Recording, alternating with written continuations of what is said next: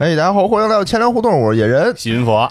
哎，今天咱们是这个千呼万唤使出来的耶路撒冷3000年必现啊！哎，如约而至，如约而至。之前打出过阿拉法特牛逼的同志，今天有福了。哎，啊、嗯，这个节目正式开始之前呢，我先交代两句啊。你说，介于最近这个巴以那边局势紧张，本来我没打算更，但是很多人啊，很多人在评论区里头留言催更，哎，这个系列说这个泼天的热度不蹭一波吗？当时我是觉得，有可能引来他天的大祸。对对，是这样的。其实我是觉得什么，就是战争是很残酷的一件事儿，是对吧？而我们节目呢，就是偏诙谐幽默，哎，比较戏谑，比较戏谑，就是这么去戏谑的去说一个这么残酷的事儿呢，我有点不知道该怎么说。哎，有点像吃人血馒头吧？对对对对对，就所以就没，其实是没想蹭这一块的。我们这次呢，也不是为了蹭它这个热度，哎、对，不是。对吧？就是还是介绍一些这个背景，所以我们这个节目呢，还是会一如既往的戏谑。如果有特别介意这件事儿的朋友，是是是啊、然后大家就不要收听，谨慎收听，对吧？选择性的收听，不要收听，不要收听，行，对吧？我也不要收听，不要收听，不要收听，是吧？啊，是我也不知道该怎么办。而且还有一点啊，就是。我看最近各大平台吧，各个自媒体，很多人都在说这件事儿。嗯，然后所有啊，真是所有的节目底下的评论区都炒成一锅粥。嗯，就是各站各的队，就大家特别喜欢站队。嗯，对吧？我支持以色列，我支持哈马斯什么的。嗯啊，对吧？就反正，然后还全都引经据典。嗯，为什么我站这边？为什么我站那边？但是我觉得。咱们作为一个这个中国人，对吧？在这个大陆生活的中国人，也没经历过什么战争。嗯，我们应该还是呼吁和平。我们是呼吁和平的。对，站队这件事儿啊，我建议就不要了。我们节目也不站队，因为说实话，就是这个里面的事情错综复杂。对，跟我们也没什么太大的关系。嗯，对吧？都是欧洲那边的事儿，跟我们有什么关系？我们站什么队？我们吵什么架呢？是。所以听咱们这期节目的朋友也是。放轻松的一个心态，听故事是对吧？听故事，不要急，说啊，你们这说的不对，我就觉得这个谁谁谁是对的，啊，对吧？那你就是对的，我真的就不要急于去站队。对我看网上有一个段子啊，特逗，就是说今天我在网上约了一姑娘，说电影也看了，饭也吃了，酒也喝了，房也开了，澡也洗了，不知道谁起了一头聊一聊俄乌战争和巴以冲突，结果不欢而散，政见不合这件事儿是很常见的。说实话，之前我也曾经啊，也约过一个姑娘，下午畅聊一下午，去讨论苹果跟华为手机谁牛逼的这个问题。现在想想确实没有什么必要，所以真多余。哎呦，真是什么后悔花那老些钱喝那下午茶，那图什么呀？没必要。所以咱们放轻松，听故事，学知识，好吧？咱们就听一听，聊一聊。对，而且也是说，结合咱们之前3000年的这个传统啊，其实无论 A 线和 B 线啊，主要都是会以犹太人的这个视角和出发点来讲述。的会更多一些，因为材料可能都是犹太人出的。因为那个《耶路撒冷3000年》这本书，它也是犹太人写的啊。对，它虽然上面写着说我没有立场，但它还是预设了一些立场。对，因为它本身是一个那个民族的人啊，这个很正常。其实就是他可能没有刻意的，他认为去，比如说去扭曲事实等等，但他呢无形当中一定是因为这件事情的对立性还是很强的，所以必然他会有这样的问题。所以今天咱们就切换一个视角，从这个阿拉伯人的这个角度，哎，咱们再讲一讲这个阿拉伯人的时间线，在他们的视角当中，大概是一个什么样的一个事实的还原。行，来给大家来听一听。然后另外呢，我们也讲一讲啊、大家奉为的这个阿翁啊，这个很多人还是很喜欢、很崇敬啊阿拉法特这样的一个人物的啊。对对对。然后当然，我们也是非常肯定他为了这个巴以的和平进程，然后从中所做的这种贡献，以及啊阿拉法特作为一个在巴勒斯坦地区生活的阿拉伯人，他对这块土地这种热忱的爱，其实我们也是。能够从他的生平当中感受得到的啊。这些呢，我觉得都是可以讲他的故事的一个基础缘由啊。对，而且呢，我再多说一句啊，再叠一层 buff 啊，就是我们这些东西啊，也全都是看人书里写的，嗯，听人说的，是看人视频上人怎么说的，我们没经历过，我们也没见过阿拉法特啊，对对吧？对，没有觥筹交错。对，然后我相信就是。别的这些区的人啊，就是说这些事儿的人，想必他们也没见过阿拉法特，也是书上看的，嗯，听别人说的，是吧？对，想见自己去见吧，想见自己去见。所以就比如我们看的资料里头，哎，你觉得这儿不对，那可能资料里它不是那么严谨，也有可能是啊。行，那咱们就正好说一说这个阿拉伯人的这个情况，因为大家知道阿拉伯人他主要信奉的是这伊斯兰教，对，那这个犹太人呢是这犹太教，当然还有一个基督教啊。三教呢，它有一个共同点，就是他们有一个共同认定的祖先啊，叫做亚伯拉罕。啊，这是他们所有人都共同认定的这个祖先。那所以说前面的这些故事呢，实质上都是一样的啊。嗯，神创造了这个世界，说神说要有光啊，他们都说要有光，这些都是他们都认可的。包括神又降下了大洪水，诺亚弄了一个船，然后带着大家去逃难，然后最后等于是这个世界上活下来的人都是诺亚这一支儿啊，生殖能力也是非常的强悍。然后之后就是亚伯拉罕呢，受到了神谕，说上帝对人还是不满意啊，说你们这些人还是不听话啊，我要从中啊优中选优，就选中了这个亚伯拉罕，说你啊搬家到这个迦南那个地方，那是我许你的，从此以后啊你是子孙不断啊，国家昌盛，你能建立一个幸福的国度。于是迦南呢带着自己老婆呢就来到了这个亚伯拉罕带着自己老婆就来到了迦南啊，这个故事大家都认可的。但是后面啊，在伊斯兰教的这个教义里面就出现了一些分歧啊。在公元610年左右的时候啊，有一个叫穆罕默德的人，据说他在山洞里进行祷告的时候呢，就让这个天使给抱住了，哎，抱住了。之后这个穆罕默德呢就开始。感觉就有点像魔怔了，或者被什么上身了一样，吸了，我感觉，哎，就开始叨叨的说话啊。然后旁边呢有人就把他这些话给记录了下来，视为《古兰经》啊，这就是伊斯兰教奉为经典的这个《古兰经》，也就是所有的伊斯兰的教义都要追溯到《古兰经》当中啊去寻找。那在这个《古兰经》当中是说什么事儿呢？就是说，前面那些。在这个犹太教的传教和基督教的传教当中，哎，大家都是这么说啊，问题也大差不差。但是后边啊，事情正在起变化，后边的东西就有一些分歧了。是他们那个传错了，啊，说岔劈了啊。我这是对，我们呢给你再重新说一个，上帝，我再重新给你讲一遍，你听这个，你们信伊斯兰教人就都听这个啊。之前那个忘了，不要信。来，我们来听这个，说什么呢？说这个当时这个亚伯拉罕和这个自己的老婆到了迦南呢，出现了一个问题，就是遇到了不孕不育的这个问题。哎，之前在一线的故事里其实给大家讲过，对吧？对，不孕不育了怎么办呢？所以这个亚伯拉罕的老婆这个莎拉啊，就很好啊，就是急丈夫之所急，想丈夫之所想，再娶一个吧。对，因为这个时候她老公。亚伯拉罕已经85了啊，岁数忒大了。对啊，这要是老太太岁数也不小了。是，这要是再不生完孩子，因为神有一个约定，就是你的子孙来继承这个土地嘛，是你的国，那剩下的那些约定等于就没完成啊。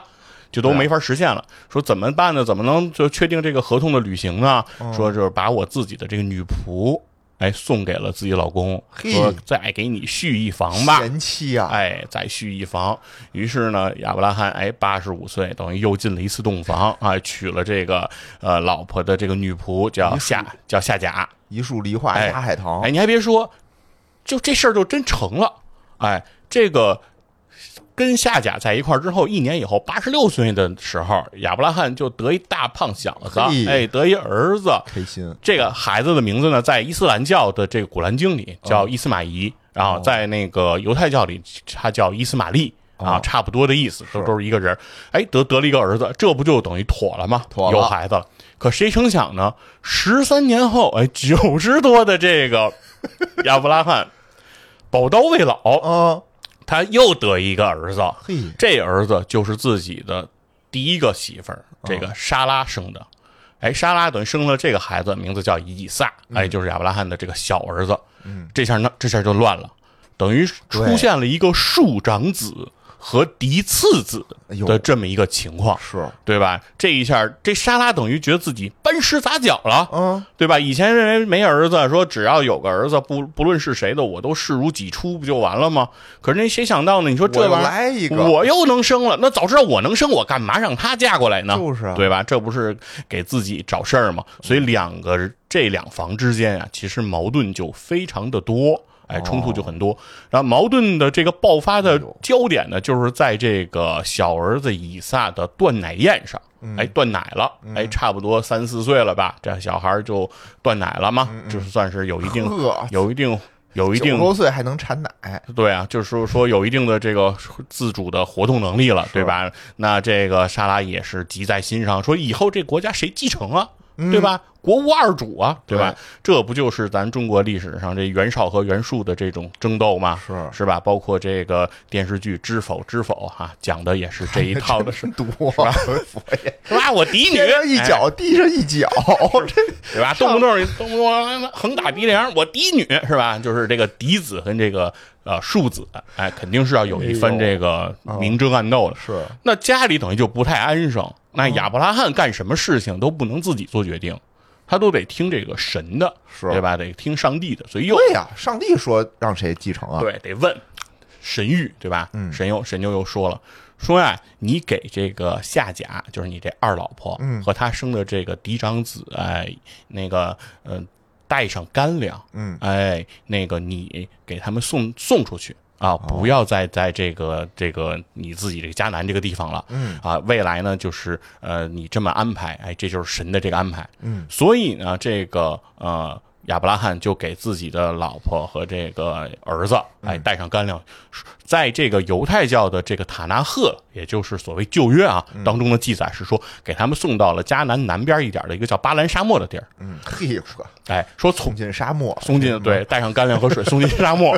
那记载中是怎么说的呢？说从此以后呢，这个两个人就在沙漠里得到了神的庇护，过上了幸福的生活。哦，啊，也不知道怎么在沙漠里过上了幸福的生活啊。给你上帝也送沙漠里去幸福的生活。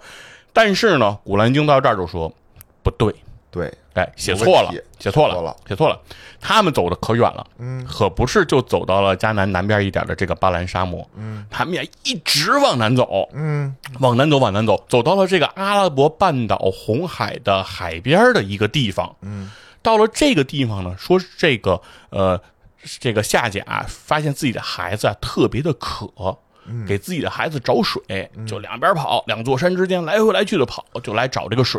哎，啊，这个时候感动了谁呢？就是感动了天使。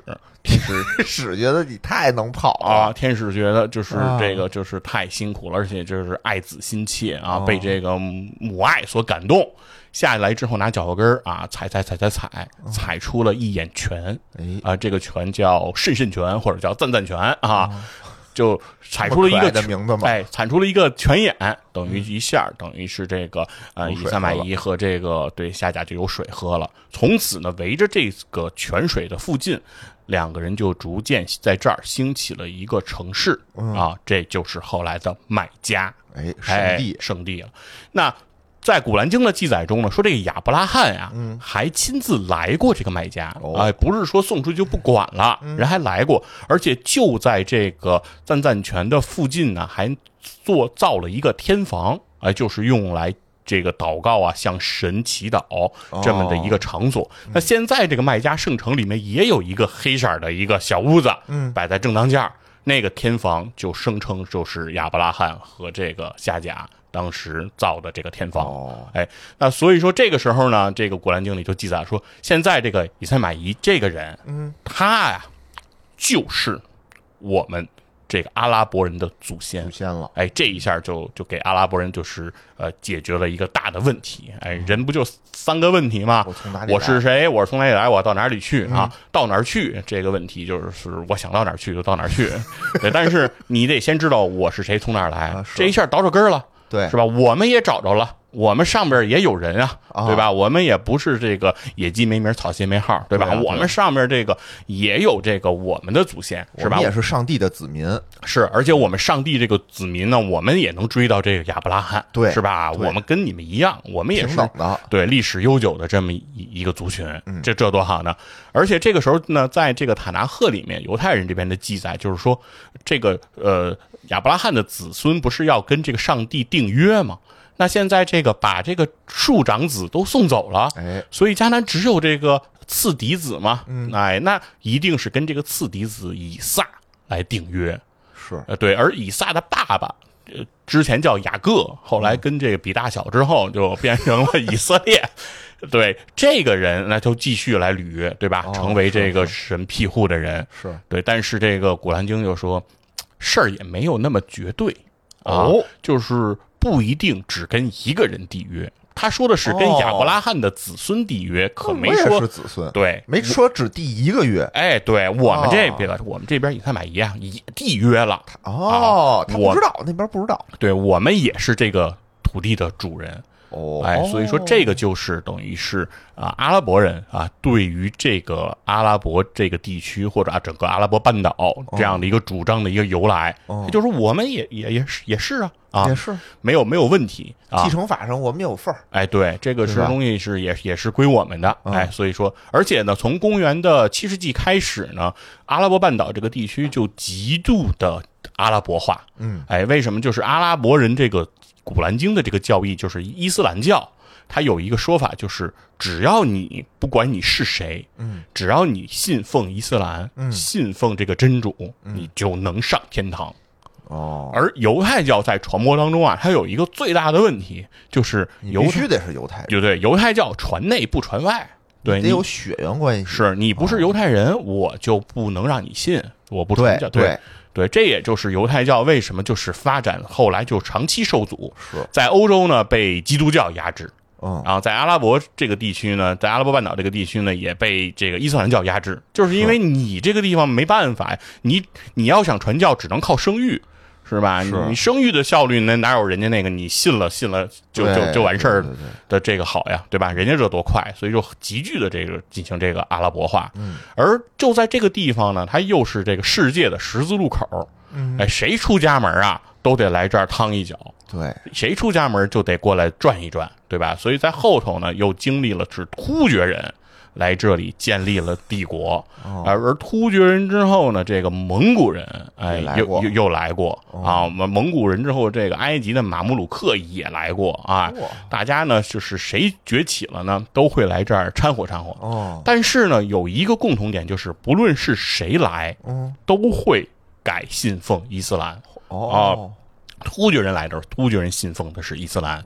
蒙古刚来的时候，蒙古人最开始他不信这个。伊斯兰，对，他信的是这个萨满教和一些原始的这个宗教，但是他来了这边以后，一听这伊斯兰的这故事，意思有点道理。阿拉伯老评书讲的很，人家这个讲的，一段一段的，一个又一个，跟神摔个跤啊，比个大小，很精彩，很不错。还有什么打巨人哥利亚的这些传说，比我们那边那故事好，对我们统治谁故事好信谁，也有所帮助。核心其实在于对于统治有所帮助，对，就是你信奉这个，我好控制，对不对？所以说大家就通过这个。等于就都皈依了伊斯兰，所以很有意思，就是说这个地方的教根本没有改变。咱以后整一播客教，我们这讲的也好玩，是大家就都容易就是皈依这个，所以这是很神奇的一件事儿。而到了后面呢，等于突厥人又一次崛起啊，建立了一个大的帝国，叫奥斯曼帝国，那就事实上整个控制了现在阿拉伯半岛的这一大片区域，其实都是。处于这个奥斯曼帝国的这个统治之下了，土耳其的范围内。而在这些历史期间内，从公元的70年，也就是我们大概东汉那个时间开始，这个犹太人啊就已经不在这个阿拉伯这个世界这个区域里进行活动了，他们其实就四散到这个欧洲各地啊，四散飘零。但是犹太人虽然四散飘零，但是他们的信仰和他们的这些根本没有改变。为什么呢？因为在他们看来，基督教这是异端啊，对吧、嗯、对，犹太教跟基督教最大的一个分歧是在于什么呢？是塔纳赫里写了说未来会来一个救世主，嗯，这个人会带领着等于犹太人啊走向天堂啊、嗯、等等等等，写得非常的好。后来呢，基督教出来一个人叫耶稣，嗯，他说我就是那个救世主、哦、认领了，对，我上帝的儿子，哎，我就是救世主。犹太人理解不了，犹太人说这上帝连形象都没有，哎，是什么人是谁，在哪儿都不知道，哎，然后你现在出来一人就说你是他儿子、哦、你这个事情如果我要是认可了，那再后来别人也说是儿子，对，有一个叫红火袖的说对吧，出来给自己改一名，说上帝给他改名叫洪秀全了，你说这个、哦、他是二儿子，对吧，他有，对吧，有大儿子就应该能有二儿子，对不对？对，对吧？那他那个有二儿子，那个耶稣也能下凡附身，是不是？哦、然后上帝也有时候下来附身，对吧？这不一下就你们不就叫太平天国了吗？这个肯定是不对，就觉得他认为这是一个异端。哦、但不行啊，因为基督教的这个传承也是说，所有的人面向所有的大众去开放，哦、去推我们的福音。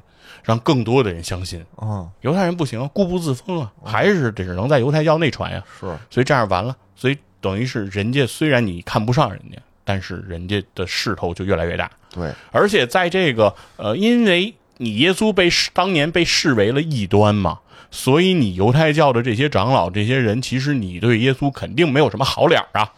那可不嘛，对吧？你当时肯定要打压人家，迫害人家，你要给人家扼杀在摇篮当中嘛。但你不是没扼杀住嘛，对吧？那你当年这样对待人家，那人家要新写的教义里，你能是个好人吗？那肯定，对吧？你肯定也是个坏人，对吧？当年你对我们怎么样，他一笔一笔都给你记着，对吧？所以三教之间现在基本上就是这么一个情况，这也是站在这个阿拉伯人的视角啊，给大家梳理一下。所以说，阿拉伯人认为呢，其实从公元的6世纪、7世纪开始。从整个半岛的这种阿拉伯化开始，其实这个地方的主流信仰就是伊斯兰，对，而这里的主流的居住的人民就是我阿拉伯人，是对，而阿拉伯人在事实上它并不是一个民族概念，它更多的其实是一种语族概念，就是大家说着同样的话，有着大概的这种生活习惯。的这样的一个人群，所以这个地方呢就被大家这样去认可了。但是事实上，这个时候并没有出现以阿拉伯人为政权的这样的国家，这样的政体概念，其实在当时是没有实现的。所以这个时候呢，就有一个人叫这个本侯赛因，哎，他是一个大家族，阿拉伯的这个大族。当时呢，这个奥斯曼帝国期间呀，其实是对当地的这个阿拉伯人也是属于区别对待，二等公民，对吧？主流还是得是我这个奥斯曼人，对吧？虽然咱们都信伊斯兰，但是之间有阶层，对，那肯定阿拉伯人就不是很开心，对吧？不高兴。那在一战之中呢，就觉得说，哎，那你奥斯曼现在好像是在被揍，哎。哎，你好像是这个不行了，你是有点打不过这个英国人哈，跟英国人这个打，那我趁势我也要追求我的权益，对吧？趁你病要你命，对，阿拉伯是阿拉伯半岛，应该是阿拉伯人的阿拉伯半岛是吧？我们也要建立一个我们阿拉伯人的这样一个国家，所以这个时候就跟大英之间，哎，两边就开始互通书信。哎，不停的这个往来书信，哎，讨论什么事儿呢？这大英说，那个我给你枪，给你炮，你起义吧，哎，你起来闹，揍他啊，闹他，对，闹他啊，我们就弄这个奥斯曼土耳其，咱们就弄这个奥斯曼帝国。你们起来之后，你们就能争取自己的权益。那个这边本侯赛因呢，就得跟这英方确认，你给我什么权益，对吧？我想要的是。说我要的这地盘啊，老大了，哎，我整个这个半岛这个区域，我都想给它建立一个完整的阿拉伯国家，这是我的这个目标啊，这是我的这个目标。英国人这边说啊，太靠北的那个区域和靠东一点的那个区域，那个法国呀也看上了哦。不过呢，你可以先闹。闹完以后，咱再商量。对，你看闹得好，闹得大，对，哎，你就先占上。对，你看好不好呢？说你咱就商量。然后说，那最后呢，这个边本侯赛因呢也已经是急不可耐了，不能再拖了，得闹起来、啊、对，闹起来。最后呢确实闹起来了，这也就是一战最后的这个战争格局、嗯、就是整个一战以这个英法这边的战胜啊、嗯、这个奥匈帝国和德国以及奥斯曼帝国的失败而告终、嗯、而最终的结果就是奥斯曼帝国整个被肢解了，哎，整个以前的横跨欧亚的这个大帝国，哎，被土崩瓦解，没了。而在土崩瓦解之后呢，这个本侯赛因哈惊讶地发现，英法两边已经在跟他英国人在一边跟他谈判的过程当中，已经和法国沟通好了战后的这个中东地区格局的划分，哎，两边画得很清楚啊，这块归你，这块归你，两边在地图上这事儿已经都商量完了，没叫他，对，但是他还不知道呢，我的大帝国怎么办？他们那边1月份就商量完了，到3月份他们这边还通信呢，还在强调我要什么我要什么呢、英国这边还安抚呢，说行行行，有的商量，有的聊，有的聊。而且最让他们无法接受的是、英国后来还发布了一个叫贝尔福宣言、说呀要在这个耶路撒冷，就是所谓的犹太人的这个圣地，要给犹太一个 national home。哦，哎，这原文就叫 national home、national 的意思是国家、哎 home 是家园、啊、这到底是个国家还是个家国、它既是国它又是个家，但它既不是个家它也不是个国，这到底是啥、哎、这就是一个很创新性的、哎、英国人对于语言的一个创新性的应用、因为在此之前这个 national home 这种用法是在整个的这个文件当中是从来没有出现过的、所以说无法定义这到底是个什么东西，但是本侯赛因知道的一件事、是你他妈把我玩了，是吧？你让我，你撺掇我起义，我也履行了，我们这边对也打赢了奥斯曼了。结果最后呢，我想要的一个完整的国家，你没给我弄来。你说这个区域啊，得让你和英法来这个控制，为什么呢？说是对我们进行保护。我们要你保护吗？是吧？我们刚送走了奥斯曼土耳其人，你们又来了，对吧？那我不还二等公民吗？就争半天，我争什么呢？而且最过分的是，你怎么还引出来了一个？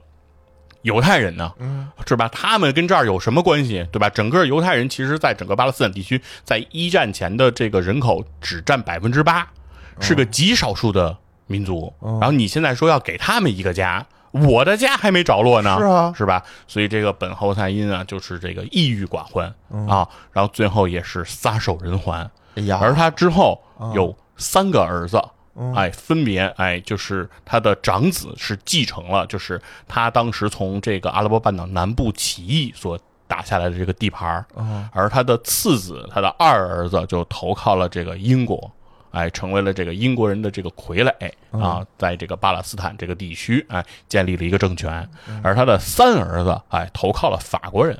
哎，在法国人的时空区，哎，里面去建立的一个国家，哎，那等于就是这么着，这么一个分构的一个过程。而在他的长子在后续呢，在这个阿拉伯半岛的南部又崛起了一个家族，这个家族叫做沙特沙特家族在此时崛起了，最终沙特家族把整个阿拉伯南部的区域统一了。哎，就成为了今天的沙特阿拉伯，而沙特阿拉伯这个国家就是沙特家族的阿拉伯，是这么个概念。哎，所以他们现在就都是什么国王、什么王子之类的，对吧？家族传承，对，所以这是个家族概念的国家啊，就诞生了。那所以等于本侯赛因的这个国家呢，现在呢，等于就是实际上就是后来的主要的继承的。这个方向就是在约旦王国啊和这个伊拉克王国，哎，他们还是这个本侯赛因这一支哎传承下来的，但实际上呢，他们已经是被这个英法哎这样的列强所在掌控当中了，哎，是这么样的一个情况。所以在这个过程当中呢，就等于是在英法瓜分这个中东格局的时候，等于埋了这么一个祸根。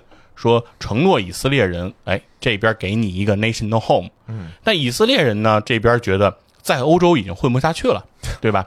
这个名声太臭，对，这个也不仅仅是民生的问题吧，然后各种问题都有，包括这个德国这个希特勒上台，包括俄国啊，都对他们其实有着不同程度的这种迫害。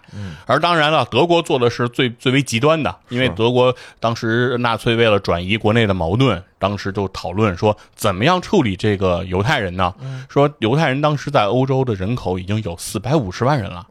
啊，这个数量还是非常多的。说怎么解决这450万人呢？当时希特勒其实是开过几次会议的，当时有的想法是说把这犹太人啊，说送走，直接给从欧洲驱逐，咱们给他清出去就行了，送到南边沙漠里。对，开始说是送到这个非洲去吧，啊，送到肯尼亚吧，啊，然后后来去看了一下，说肯尼亚也不太行啊，说野生动物比较多啊，说他们好像说不太想去，说最后说实在不行，给他们送到这马达加斯加去吧。哎呦啊，说哪儿远送哪儿，是说这就回不来了啊，说这要真送过去，这就彻底回不来了啊。后来又勘探了一下，说马达加斯加。大家啊不太够住，可能没什么地儿，所以说呢，那接下来的第三个方案叫做这个也是犹太人之中的一个复国主义的一个概念，叫锡安主义啊，就是耶路撒冷旁边有一个山叫锡安，他们就说回到圣城，然后那是我们发祥的地方，对吧？迦南是上帝许给我们的地儿，我们回过去。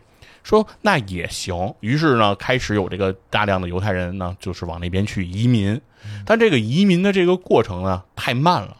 啊，几十年的时间，其实移过去了不到50万人，啊，这边欧洲一共450万人嘛，是啊，太多了，几十年在又越生越多呀。对，然后希特勒就觉得说这事儿太多了，所以最后呢，啊，讨论出了一个叫做关于犹太人的最后解决方案，哎，最后方案，最后方案就是开设大量的集中营。啊，让犹太人这批量的进入啊，依靠着工业革命以后的这种先进的工艺啊，让犹太人啊集中性的大量的送往这个集中营。这进去干嘛去啊？进行这个流水线性质的屠杀。哎呀，这就是整个种族灭绝式的屠杀，所以这个就叫被称之为最后的方案。哦，就是干脆弄死你们。我往哪儿送我都送不明白，惨绝人寰，对吧？我送哪儿我送的感觉效率也不够，那我干脆就全杀了吧。啊，对吧？这个就是这个纳粹的这个样的一个罪行，罪行。对，也正是因为这样的罪行，所以导致之前其实犹太人很多也没有特别主动积极的去响应的这个锡安主义，这个复国主义，所以在他们之中来生根发芽，说得赶紧去，必须去了，对吧？而且我们必须得建一个自己的国家，这是之前其实咱们在犹太建国的那个事情里头已经讲过了。是，而在阿拉伯人的视角当中，就是。这跟我有什么关系呢？对吧？对啊，当时许给我们的，说是让我们建立一个完整的这样一个阿拉伯民族的国家，对吧？我们期待的是这个，而现在说你们现在就都要过来了，所以说这个也就是在二战结束之后，哎，这个联合国发布的这个181号决议发布之后，所有的阿拉伯世界的国家说都不同意。是啊，这跟我有什么关系啊？这个你都不能来，你都不可以来。但是有个问题就是。埃及不同意啊，伊拉克不同意，叙利亚不同意，黎巴嫩也不同意，约旦也不同意，但是没有人问巴勒斯坦他同意不同意啊，因为就是当时在那个时候，巴勒斯坦这个地方没有一个实质上的国家，甚至说没有一个出来代表在巴勒斯坦这个地区生活的阿拉伯人的这么一个机构。那谁管他们那块儿啊？没人管，所以说这个地方都是一些临时的自治形式的一些群体。而在第一次中东战争爆发的时候，巴勒斯坦这个地方实际上也没有自己的军队，而巴勒斯坦人自发的响应的这些游击队、这些武装是被编入到了阿拉伯联盟的各个国家的军队当中去来执行的，也就是他们都没有自己的。这个决定战争和和平的这样的一个权益，实际上他们是被各个阿拉伯国家所掌控的。明白。而在第一次中东战争当中，我们的这个阿翁啊，主人公阿拉法特就已经在其中了。啊，对，当时非常年轻的阿拉法特就投身到了这个第一次中东战争当中。嗯，哎，当时他就是为了自己的国家而战啊，希望说将这个以色列人啊驱逐出去，将这个犹太人驱逐出去，要建立一个巴勒斯坦，要建立一个自己的阿拉伯民族的这样的一个国家。哎，这是他的主张。但是在战争当中呢，阿拉法特这个人啊，身材非常的矮小。灵活，所以他对于这个迫击炮的这个使用，哎，非常的这个得心应手。所以在什么道理呢？所以在战争当中啊，他表现非常的卓越，也受到了这个当时埃及军官的这个赏识，哎，觉得这小伙子真不错。对，但就在这个阿拉法特啊立下了不少军功，哎，准备就是去迎娶更大胜利的时候，阿拉伯军官过来，这个埃及军官过来了，说你把枪上交。现在我们要跟这个以色列停火了，哎，第一次中东战争哎打完了啊，那个我们现在就是要这个停战了，所以你现在把枪交上来。然后阿拉法特说：“我为什么要上交？对啊，对，就是你为什么要？你有什么权利来去缴我的枪？”嗯，然后埃及的军官表示：“就是你们没有军事自主权，你都没有一个国。”对吧？你都没有一个主权国家，你有什么资格那个不接受我的掌控呢？对吧？我就是受这个委托来控制你们这些人的，防止你们发生一些过激行为，比如已经停火了，你们还出去打枪，那你这个打的这个枪会算在我们埃及军队头上，对吧？到时候算是我们违反的这个条例，是对吧？那就是这个后果你是承担不了的，所以把枪交上去。所以阿拉法特呢就啊乖乖的把枪上交了，哎，换回来了一张就是收缴他来福枪的收据。后续呢，阿拉法特说也没有再找到埃及的相关机构来领回自己的上交的来福枪。哎呀，哎。这个呢，对于第一次中东战争呢，在这个阿拉法特的这个心中啊，其实蒙下了一个阴影。这场战争打完以后呢，这个约旦拿到了约旦河西岸地区，和这个东耶路撒冷，哎，就圣城的这个最主要的部分。而这个埃及呢，也拿到了这个加沙地带，哎，这个地区的控制权。哎，然后这个叙利亚呢，也拿到了戈兰高地。的这个控制的区域，而独巴勒斯坦还是什么都没有，因为巴勒斯坦在战后的这个谈判当中，就没有上谈判桌，就是没有人说是跟谁谈，他没有一个代表，说你们也坐上来聊一聊嘛，聊啊，没有这样的一个机构，对，没有这样的一个话事人。所以这个呢，是让阿拉法特心中就萌生了一件事，就是巴勒斯坦人的命运不能掌握在别的阿拉伯国家的这个手中。虽然他们也是阿拉伯人，但他们毕竟是不同的政体。在战争之后，每个国家想的是自己的利益，而不会有人来为巴勒斯坦人的这个想法来去更新。对，所以在这个第一次中东战争之后呢，阿拉法特就去上大学了。啊，他先开始是在开罗啊学的建筑工程，哎，在开罗大学学这个建筑工程，在自己上大学期间，阿拉法特就积极的发动这个在埃及留学的这些巴勒斯坦的阿拉伯人，哎，串联他们，实际上也当上了这个当时在埃及的巴勒斯坦学生总会的主席。啊，那个时候可以见得这个号召能力啊，和这个对组织能力就已经非常之强了，哎，可见一斑。而在这个在开罗大学毕业之后，他又马上去了埃及的军事学院。啊，进行这个军事政治方面的这个深造有必要。哎，对，就是要能打仗嘛。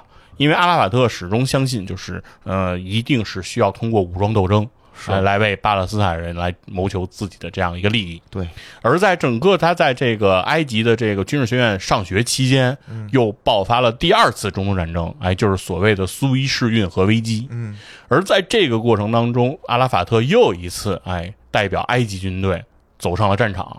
而且这一次呢。阿拉法特还接到了一个任务，说要是要在这个战场的前线呀，去排除未爆的炸弹和预埋的这个未引爆的这个地雷，啊，要为这个军队前面要把路要摊开。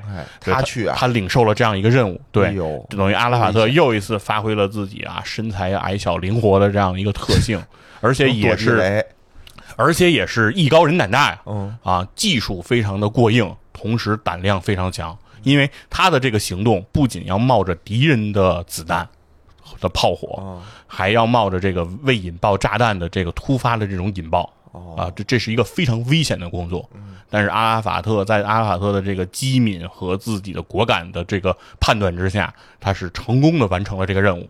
而战后呢，其实埃及军方也对阿拉法特这样的行为非常的赞许，跟阿拉法特说：“你现在已经是一个非常成熟、非常优秀的这个排爆手了啊。”就是你去排爆啊，这个做的厉害，非常厉害，非常厉害，得到我们肯定。说，你现在给你一个机会，你可以成为这个埃及公民，留在埃及，就是成为埃及军队的一员啊。然后，并且你已经是这个中尉军衔了嘛，你可以保留自己这个军衔，然后进一步在军队当中晋升，因为你也是毕业在这个埃及军事学院，是吧？你也科班出身，高材生，对吧？你以后你步步的在埃及军队里，可能就能获得你想要的这些荣誉啊，对吧？阿拉伯人的荣耀啊，你都能得到。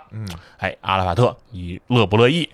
阿拉法特拒绝了啊？为什么呢？阿拉法特当时就说，如果我进入到了埃及的军队，我就会受到埃及军队的辖制和管控，我就被人套上了枷锁。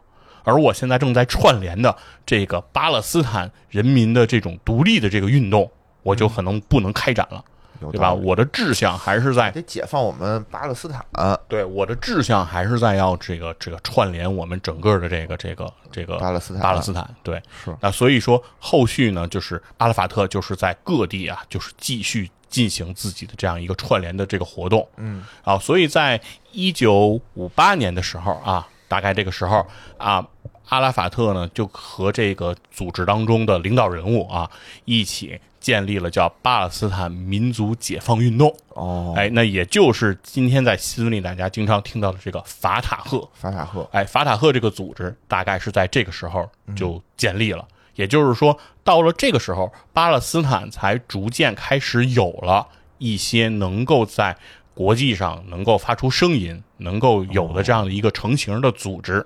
但还只是一个组织。对。这只是一个组织，对，叫巴勒斯坦解放运动啊，巴解，这还不是巴解，直到1964年啊，在以法塔克为核心的这样的一个这个巴勒斯坦在统一了各个战线之后，把其他的一些抵抗组织，然后逐渐吸纳，成立的叫巴勒斯坦解放组织。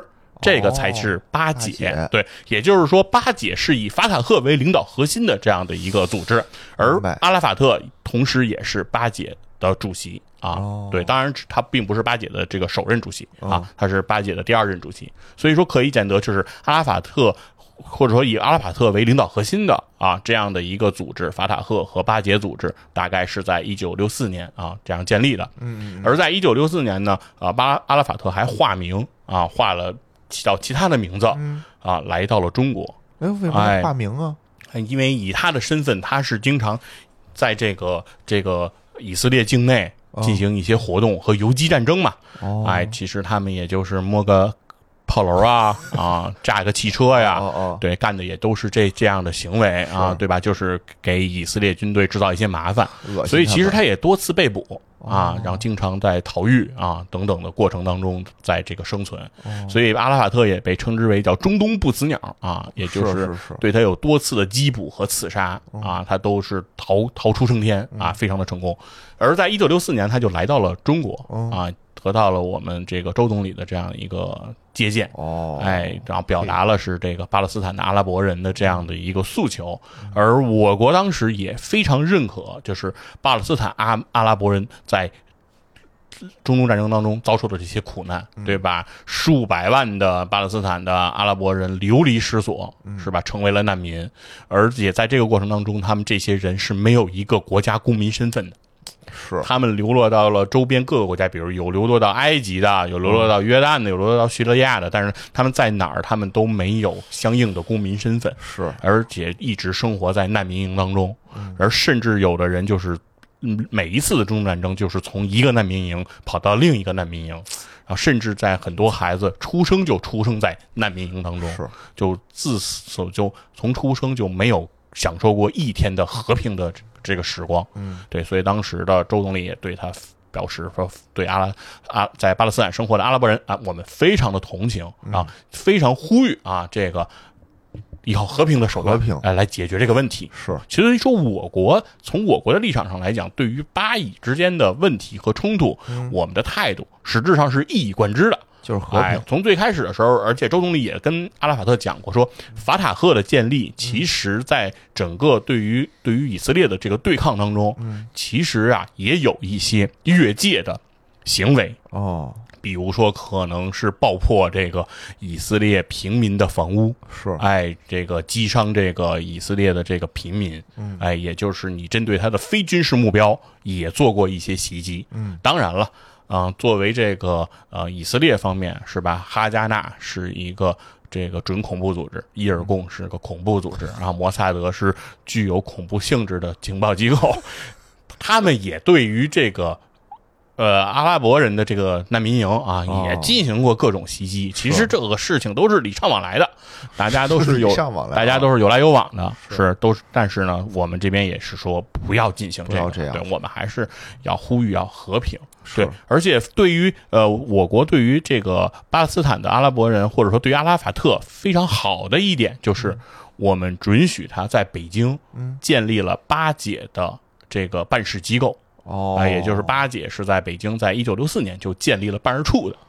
啊，而且我去尝尝他们那边的美食，而且我国呢，当时也是给巴解组织这个办事处说他享有外交机构待遇。哦，就是说，虽然因为你不是个国家，所以你没有使馆，是对，但是我们可以在你的行政待遇上把你视同使馆。现在还在吗？是，但现在的情况不一样了。现在的情况后来又有了变化啊。后来的变化我们在后面再接着给大家讲啊。好，然后随着时间的推移呢，等于是第三次中东战争又爆发了。是，那这个时候的阿拉法特就已经比较成熟了。在这个整个战争期间呢，其实阿拉法特经常穿梭在这个以色列战场的这个后方，对以色列进行各种牵制和袭扰的这个过程。哦，而就在因为第三次中东战争啊打得很快，我们在前面的这个节目里讲了，一共5天就打完了。是，焦点行动上来就很成功，对吧？摩西拿羊策划的这个焦点行动，直接就让这个埃及的所有空军就瘫痪了，飞机在机场没有起飞，就全给炸下来了，对吧？然后，而且当时他们的这个元帅还命令这个所有的机场不要对天上放防空火炮，因为我还在天上啊，是吧？他坐着飞机在视察，趁着这个时间差，所以打的就非常的迅猛，所以整个的过程呢，而且。这个纳赛尔在国内又有这种强势的啊，只是另一个语言方面的这种宣传啊，让很多国内的民众并不知道实情。是，所以整个过程其实阿拉法特也都看在眼里，就觉得第三次中东战争呢打的呢确实是比较的废柴，而他呢在这个中东战争结束的这个11天的时间，阿拉法特他就秘密的潜回了这个。约旦和西岸地区，他跑到这里干什么呢？就是他从一个村庄跑到另一个村庄，继续自己的串联和游说。他来劝说在当地的这个同胞来建立这个训练营，为反抗以色列做好准备。3个月之后呢，这个阿拉法特又跑回了约旦河的东岸，在这个卡拉马，在约旦河东岸叫卡拉马的这个地方，建立了法塔赫的指挥部。然后定期呢潜入以色列进行袭击。这个袭击任务是非常非常危险的一个任务。平均啊每10个跨过约旦河的法塔赫成员，只有1个能回来，就是去10个，九死一生，绝对的九死一生。这个这个死亡率是非常非常高的。但这件事情没有动摇阿拉法特的决心。他说呀，他深知武装斗争对于凝聚巴勒斯坦同胞的重要性。在失去了加沙和约旦河西岸以后，巴勒斯坦人的全部土地都已经落到了以色列的控制之下。就现在巴勒斯坦人没有自己能控制的领土了。而巴勒斯坦呢已经是一个名字了。这个东西没有实际的意义了，就是巴勒斯坦国土是哪儿？对，没有我们实际掌控的地方。那他说，如果我们继续让这件事情去蔓延下去，在以色列统治下，经过1-2代人，巴勒斯坦人可能就会忘了自己才是这片土地的主人。哦，对吧？巴勒斯坦就变成一个历史名词了，对吧？是，在不断的洗脑之下，你也就没有了斗争的决心。所以他觉得说，只要有人坚持能为巴勒斯坦而战，人们才不会忘了说自己的这片家园。这样的话，我们就能有复国的希望，我们就能有独立的那一天。所以这个就是阿拉法特这样的一个这样的一个决心。所以他在这过程当中，其实是在不停的对于以色列进行洗脑。而以色列政府呢，也觉得说，对于阿拉法特在这个卡拉马的这样的一个基地，然后进行这样的每次进行这样的袭击和恐袭，他们也非常的头疼，也异常的恼火。所以他们决定啊，在这个对于这卡拉马进行一次彻底的军事铲除。他们计划要出动15000人的军队，要把坦克、空降兵、直升机、轰炸机，全都对到这个卡拉马来。而卡拉马这个当地啊，只有几千个装备非常简陋的游击队员的这样的一个配置。所以在这个过程当中的时候，阿拉法特身边的这些游击队员啊，就劝说阿拉法特，就是你跑吧，就是你别留在这儿送死，我们这些人抵抗不住人家以色列国防军正规军的这样的一个对抗，那咱就都不跑吧。之前人家啊是不理咱们，对吧？咱们过去搞点破坏还行，而且那样的话咱还9死1生呢。现在人家真的要来过来灭咱们，对吧？咱们肯定是扛不住。但是阿拉法特说，我拒绝撤退。他说，我需要让世界知道，在阿拉伯世界中还有一些永远不会逃跑的人。就是我不能跑，我跑了，这就是证明我的态度输了，对，有问题。所以在1968年的3月21号的夜间，以军就出动了刚才我提到的15000人的坦克、飞机这些重型装备，然后对这卡拉马进行这个军事行动。当时的这个总参谋长摩西达扬啊，他认为啊，几个小时我就可以解决卡拉马。对吧？因为对方只是几千人的这个步兵嘛，对吧？是几千个游击队员，难道我们还打不下来吗？但是面对以色列的正规军，装备简陋的法塔赫成员进行了顽强的抵抗。而且在这些法塔赫人的这种抵抗，得到了这个当地的附近的这个约旦驻军的同情。当时约旦人觉得哇，自己的这个阿拉伯同胞正在受到以色列正规军的这样的一个攻击，那他们也坐不住了。在没有得到上级的允许的情况下，这支驻扎在附近的约旦军队也积极地投入到了战斗。在10几个小时的激战过程当中，以色列人付出了28人死亡、70人负伤的代价，这是不是很大吗？但是这是在整个中东战争以来，以色列在单一战役当中付出了最大的伤亡。而且这个关键的核心是在于打了10几个小时，他们没打下来卡拉马。这件事情对于摩西达扬是一个非常大的触动。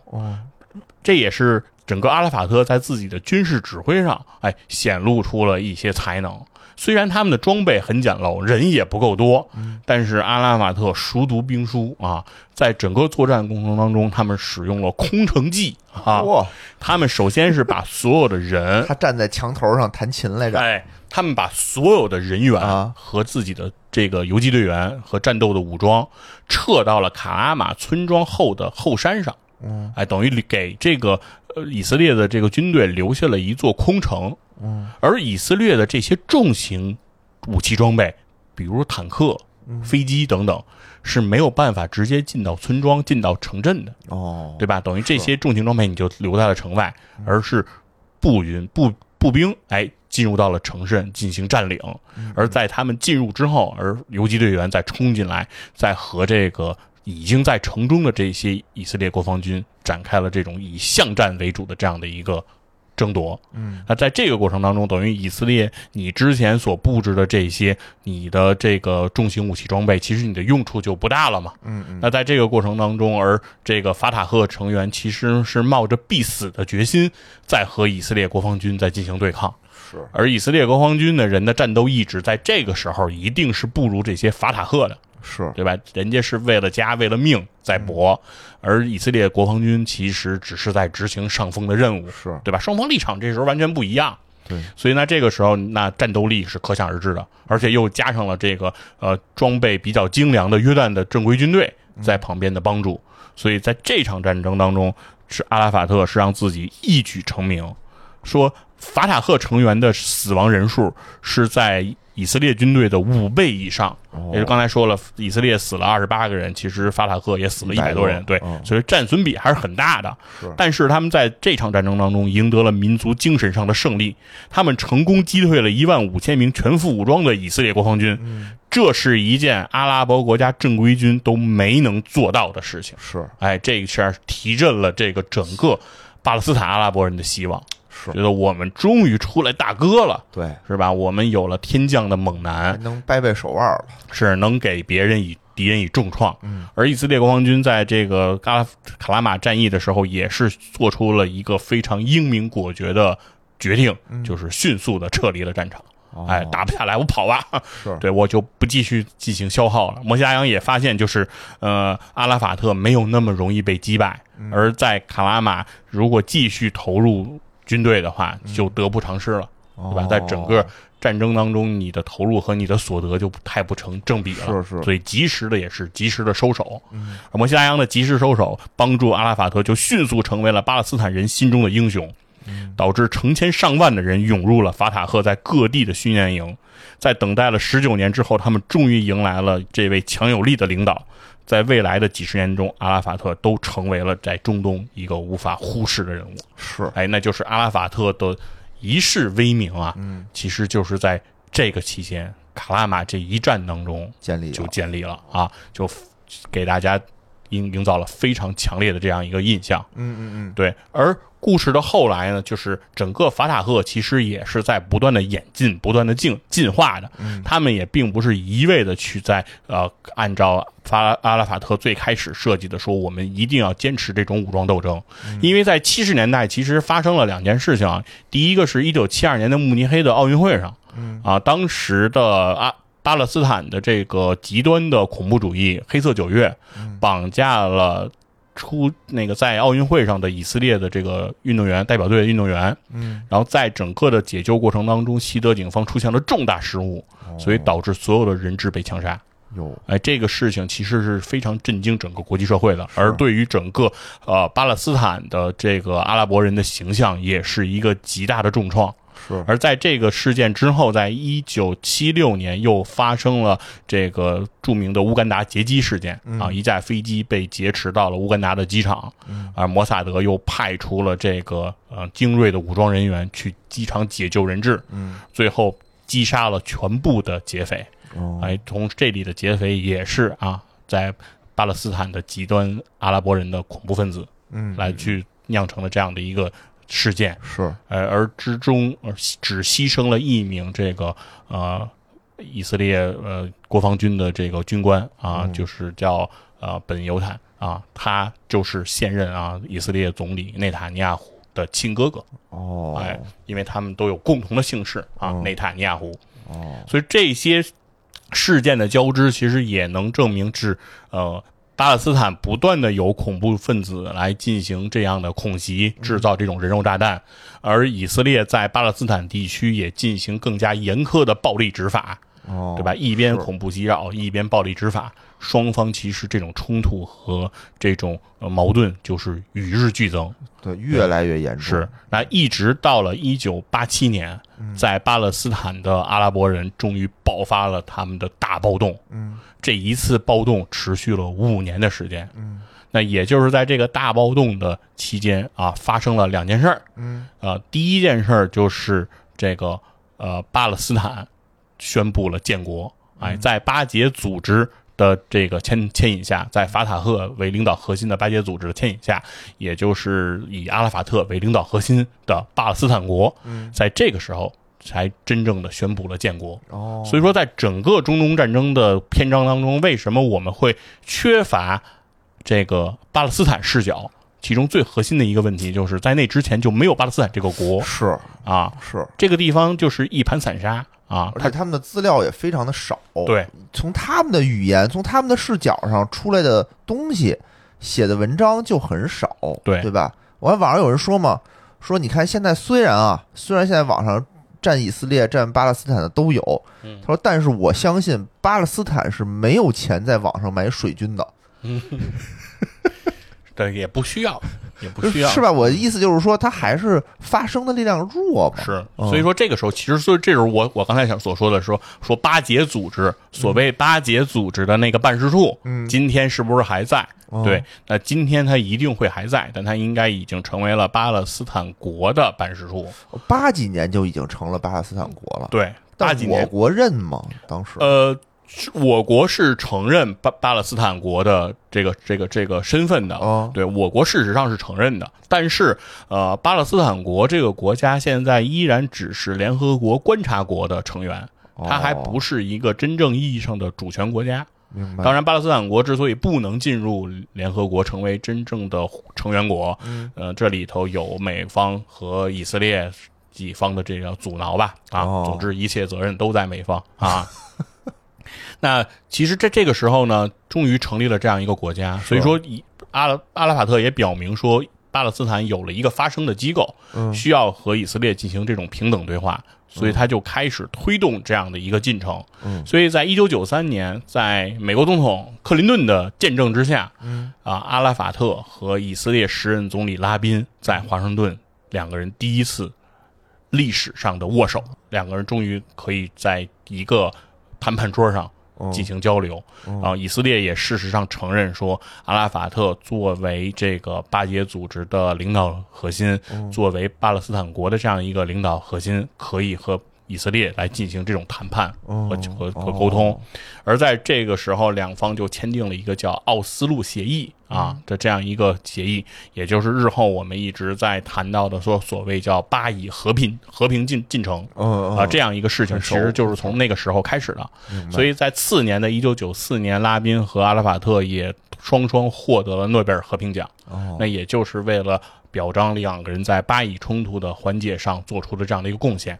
而在这时候，阿拉法特的立场其实已经有了非常大的转变，或者说法塔赫整个的立场已经非常大的转变，就是法塔赫已经事实上已经准备承认以色列这样一个国家的存在了。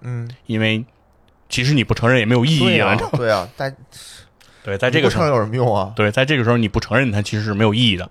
所以双方交流的就是在同一个土地上，在这片土地上可以共存两个政权也就是两个政体，一个是由犹太人组建的以色列这个国家，另一个就是以这个阿拉伯人为核心的巴勒斯坦这个国家，那也就是在这个土地上是可以出现共存两个国家的。这也就是阿拉法特一直在推行的这种叫两国方案。这个是这个当时在得到了双方的认可的。但是这样的一个奥斯陆协议，其实在巴勒斯坦的阿拉伯人的圈层当中，以及在以色列那边都有着非常强烈的抵抗的声音。对，然后在以色列的那个方向，大家会觉得说我们的总理是不是过于的软弱了，对吧？为什么我们要用土地换和平？是，对吧？只有战争，他们不服就把他们打服，打死，对吧？他们还有人就把他们打没，把对于恐怖主义我们不能妥协。我们建摩萨德的目的是什么？对吧？不就是对于恐怖主义要以牙还牙，以眼还眼嘛，对吧？不是就是要有这种强硬的手腕嘛，对吧？本古里安给我们的这个国家灌输的血液，不就是以暴制暴嘛？这不才是我们以色列国防军才能对得起我们这个哈加纳和伊尔贡的老祖宗吗？德国说这些话去啊，你应该先把德国那些债给清算一下，是不是？对啊，所以说这个是以色列人的这样的一个反抗的声音。所以呢，在奥斯陆2号协议签订的次年，就是1996年，以色列总理拉宾就被极端犹太分子在街上枪杀了。哎呦，所以说这个事情其实你们自己也是有恐怖组织的呀， 对吧？对对，所以说这个时候其实就是对于整个和平的这个推进就举步维艰了，是啊。而其实反观到在巴勒斯坦的阿拉伯人，也就是阿拉伯人这个阵营当中，也是有非常强烈的抵抗的这个反对的声音，对吧？当时就有很多激进的这个阿拉伯的这个民众认为，我们的主席阿拉法特过分的软弱了。他也觉得软弱了。对，什么叫土地换和平？那土地就是我的。你抢了我的东西，你还回来，天经地义。什么叫你还回来还要有代价？我还要为此而付出很多的代价，而我有几百万的巴勒斯坦的阿拉伯人在几次战争当中流离失所，是吧？失去生命，谁为他们的声音，谁为他们在付出代价呢？对吧？为什么我们就要接受这样的这个协议，还要承认以色列这个国家？我们不能承认，对不对？我们就是要把以色列人赶出去，对吧？当年1947年我们没有承认这个181号决议，今天我们也不能再继续承认以色列这个国家。这个国家我们是要跟他就是斗争到底，我们一定要用武力的手段把他给驱逐出去。所以在这个过程当中就成立了一个组织。在这个暴动期间有一个组织在这个时候也脱颖而出，它就是叫伊斯兰抵抗运动，也就是今天在这个阿拉伯世界非常活跃的哈马斯。哈马斯就是在88年的那一次暴动当中成立的，然后它的前身背景是有着埃及穆兄会的身份啊，所以说它也和埃及穆兄会有着千丝万缕的联系。而哈马斯就相对于法塔赫就非常的激进和极端了，他们认为的就是巴勒斯坦这个地区只能有一个国家，一个国家呢一定是阿拉伯人的国家啊，那这就是他们所认为的叫一国方案，明白？对，阿拉法特所推行的叫做两国方案。那所以不仅仅是在巴勒斯坦的犹太人和阿拉伯人之间的矛盾非常的激烈，而在巴勒斯坦的阿拉伯人自己内部其实矛盾也非常激烈，是对，所以法塔赫和这个哈马斯其实双方之间的冲突也是不断的升级。阿拉法特不断的敦促这个哈马斯说，暴力手段武装斗争是不能解决问题的，现在我们已经开始了和平的进程，我们会一步一步的推进，最后以色列人把土地还给我们，让我们在这里建立我们的国家，我们可以通过选举来治理我们自己巴勒斯坦人。但是哈马斯对此是不屑一顾，因为以色列给予的这个进程计划其实里面的也是千疮百孔，矛盾重重啊。首先他们划分给巴勒斯坦的这个土地是星罗棋布的啊，各个之间形成了无数的孤岛。那这样的话，你从一个城镇到另一个城镇，中间是需要由以色列人授权的通行证的。那这对巴勒斯坦的经济发展其实是起到了非常大的扼杀的作用。是。然后另外一个呢是这个整个靠近死海那个区域，依然是被以色列人所控制，而那个地方是蕴藏着大量的自然资源以及旅游资源的开发。那这些开发其实和这个巴勒斯坦的这个阿拉伯人都是无缘的。所以说其实哈马斯也不认可这样的方案的推行，也就是说即使你那个方案成功了，阿拉伯人也得不到什么美好的前途，明白？所以我们今天就是要继续的抗争。那最后抗争的冲突点呢，就在于最后的结局就是，现在法塔赫主要控制的就是约旦河西岸地区，也就是约旦河西岸地区的阿拉伯人主要是这个法塔赫的阵营。而在这个西边的加沙地带，现在是这个由这个哈马斯来所掌控，也就是这次这次冲突所爆发的，其实就是在这个加沙地带，也就是哈马斯发射的这个火箭弹，是对。而加沙地带的情况的生存压力是远比约旦河西岸地区更加的残酷。加沙地带的总共的面积大概365平方公里，大概就是北京4环的一圈。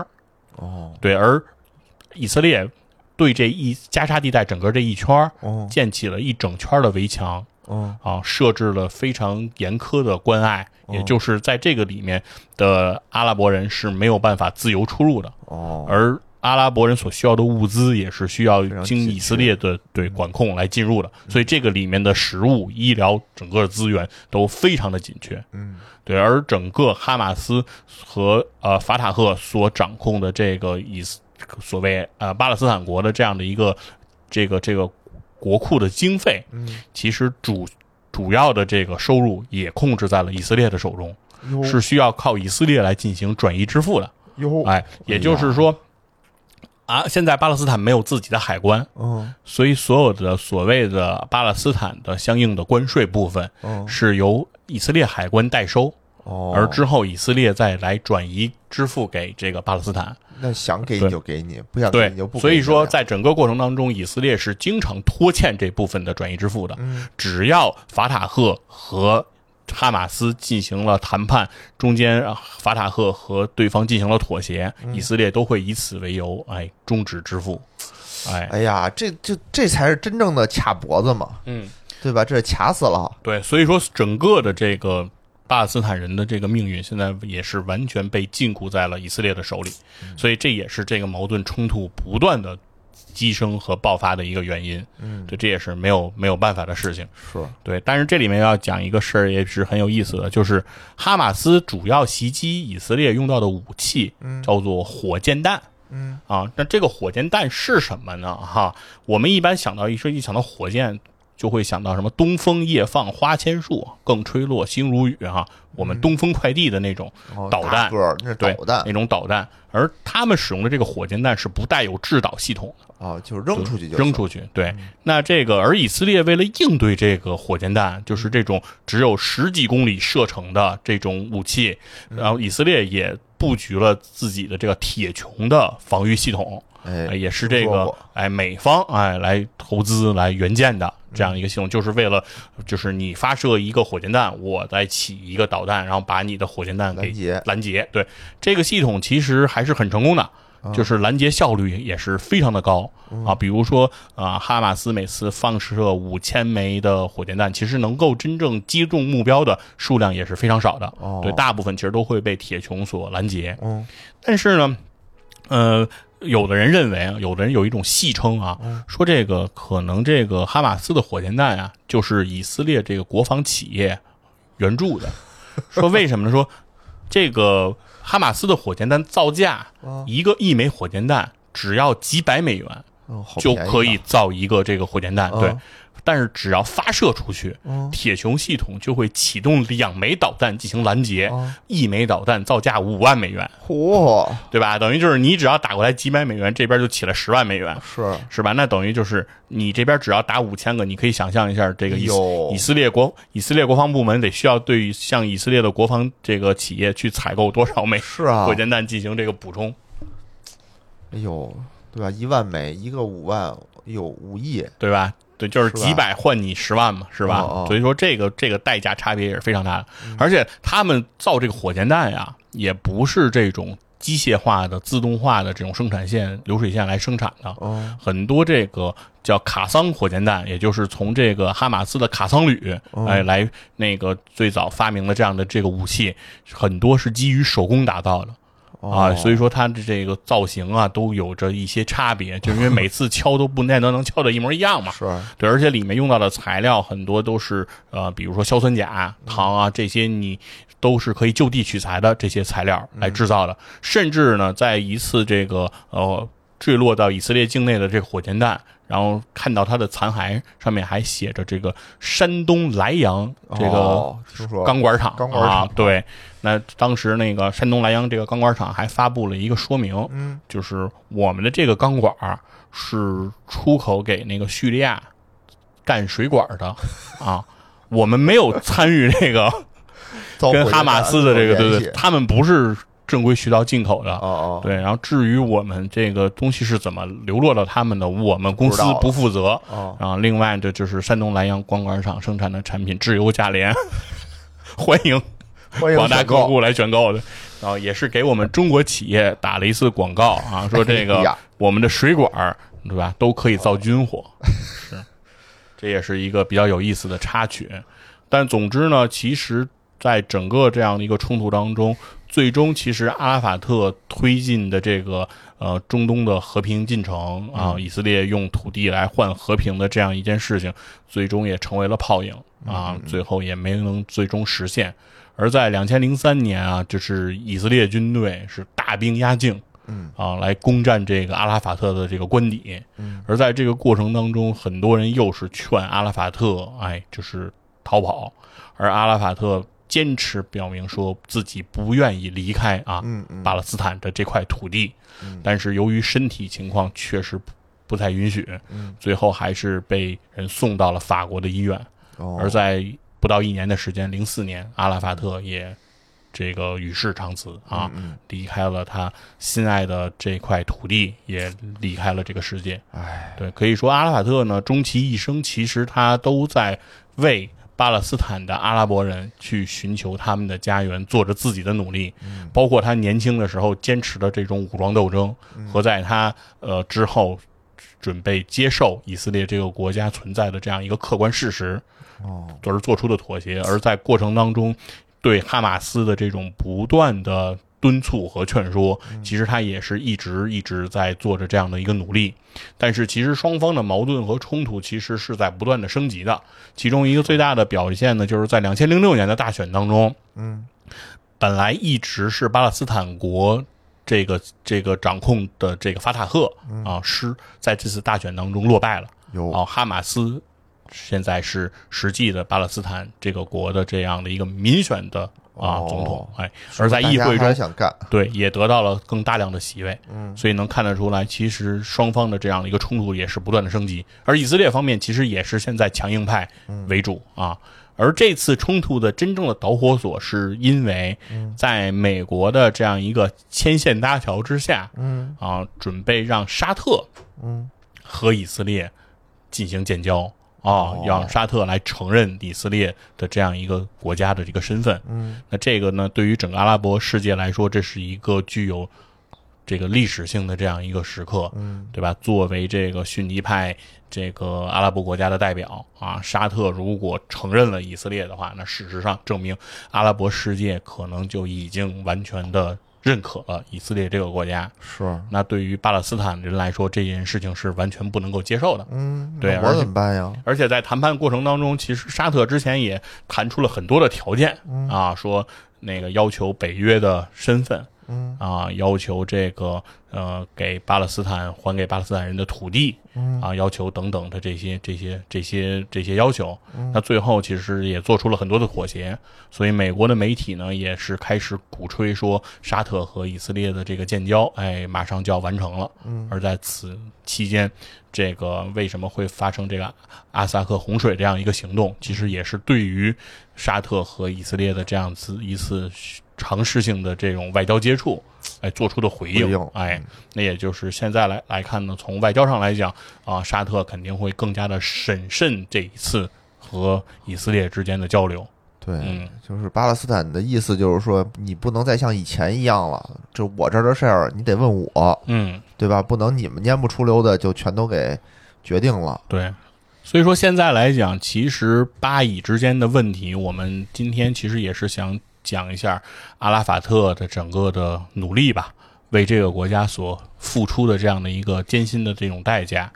而在这个过程当中，其实这一局棋，你说它好不好解呢？它肯定是不好解，对吧？不好解，对吧？因为你从穆罕默德在7世纪的时候讲出了那样一番故事之后，这块土地其实在那个时候，从上帝的层面就是一地许二主，是，哎，然后到了这个英国又把这件事情进行了强化，是吧？是，通过一个贝尔福宣言，然后说是要给犹太人一个 national home。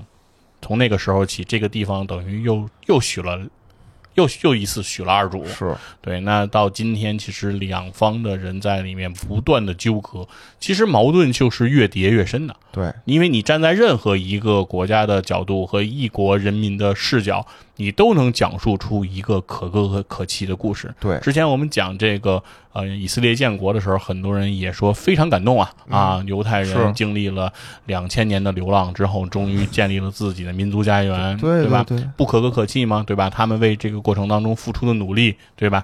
不让他们有军火，他们把所有的武器装备拆成零件，拼运回了国家，然后每一个这个犹太人，他们不辞万里回到自己的祖国啊，对吧？有钱出钱，有力出力，这件事情不值得大家去这个激赏和感动吗？对吧？推己及人，我们难道不希望我们的民族也具有如此强的向心力和凝聚力吗？是，对吧？我们也希望我们也能有如此强悍的战斗力，对吧？这都是我们所希望的。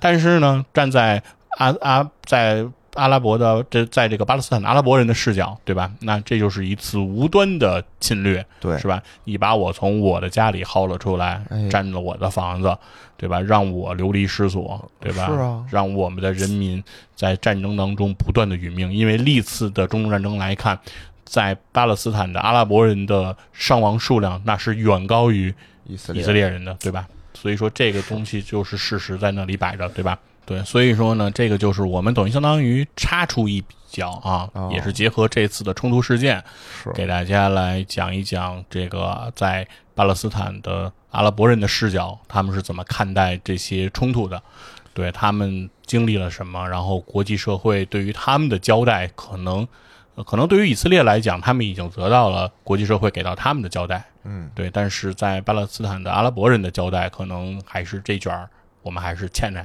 整个国际社会，可能还是欠着他们一卷交代。